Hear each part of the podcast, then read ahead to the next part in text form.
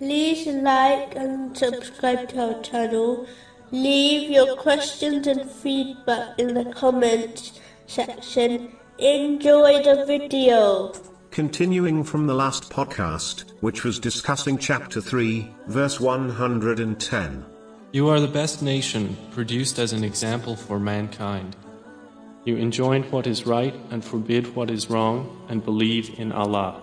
Specifically, it was discussing the narration found in Sunan Ibn Majah number 4119, which advises that the best people are those who remind others of Allah, the Exalted, when they are observed. This remembrance further increases when one observes their actions, as they practically implement the teachings of Islam, thereby only acting in ways pleasing to Allah, the Exalted.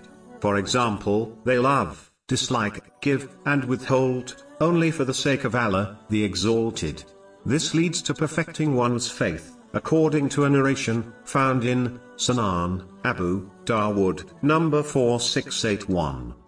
In addition, the fact that the companions of the Holy Prophet, may Allah be pleased with them, physically observed the Holy Prophet Muhammad, peace and blessings be upon him, during his lifetime, is definitely one factor which makes them the best group after the Holy Prophets, peace be upon them.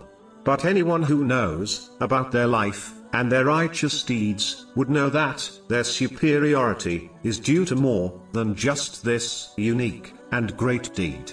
One of the main reasons for their superiority is shown in a narration involving a companion, Abdullah bin Omar, may Allah be pleased with him, which is found in Sahih Muslim, number 6515.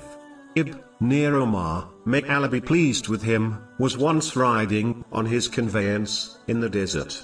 When he came across a Bedouin, he greeted him, placed his turban on the Bedouin's head, and insisted that the Bedouin ride on his conveyance instead of him. Ibn Omar, may Allah be pleased with him, was told that the greeting he gave the Bedouin was more than enough, as the Bedouin would have become greatly pleased at the fact that the great companion of the Holy Prophet, may Allah be pleased with him, greeted him.